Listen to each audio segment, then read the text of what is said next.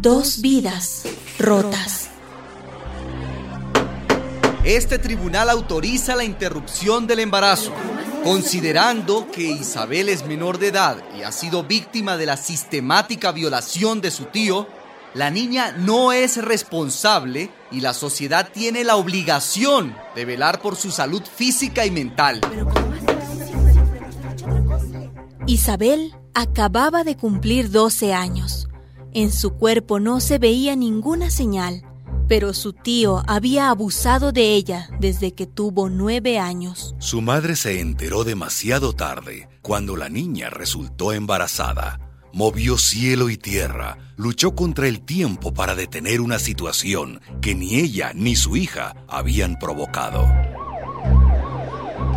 Doctor, Señora, tenemos la orden del juez para el aborto. La niña ya tiene dos meses de embarazo. Es urgente. ¿Cuándo la puede atender? lo siento, señora, pero estos papeles no Ay, sirven. pero, pero ¿por qué? Porque no están certificados. Eh, además, yo no puedo hacer esto. ¿Cómo?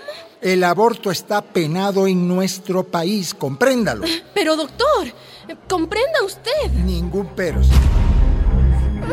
Vamos, Isabelita. Yo sé que has sufrido, pero no crees que vas a sufrir más si matas a tu hijo.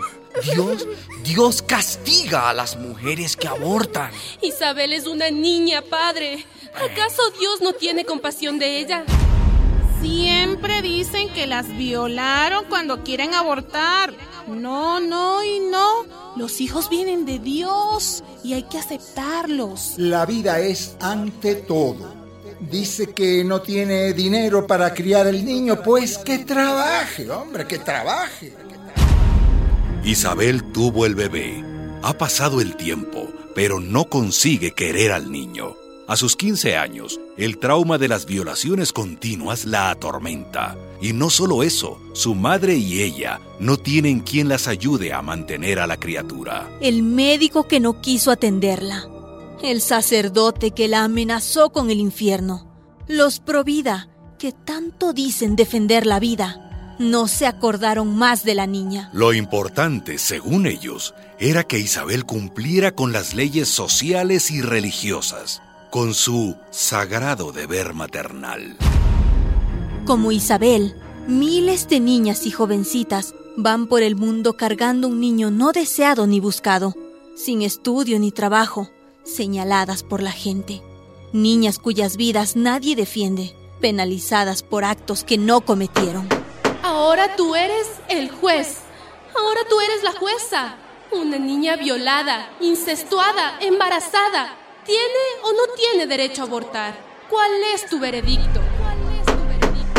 En caso de violación o incesto, el aborto es legal en la mitad de los países del mundo. En la otra mitad, todavía se condena a esas niñas y jovencitas a una maternidad obligada, a llevar una existencia sin futuro. Dos vidas rotas, la de ella y la del hijo no deseado.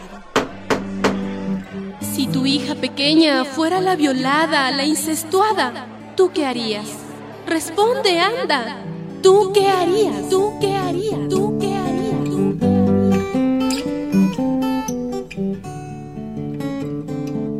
Una producción de radialistas.net.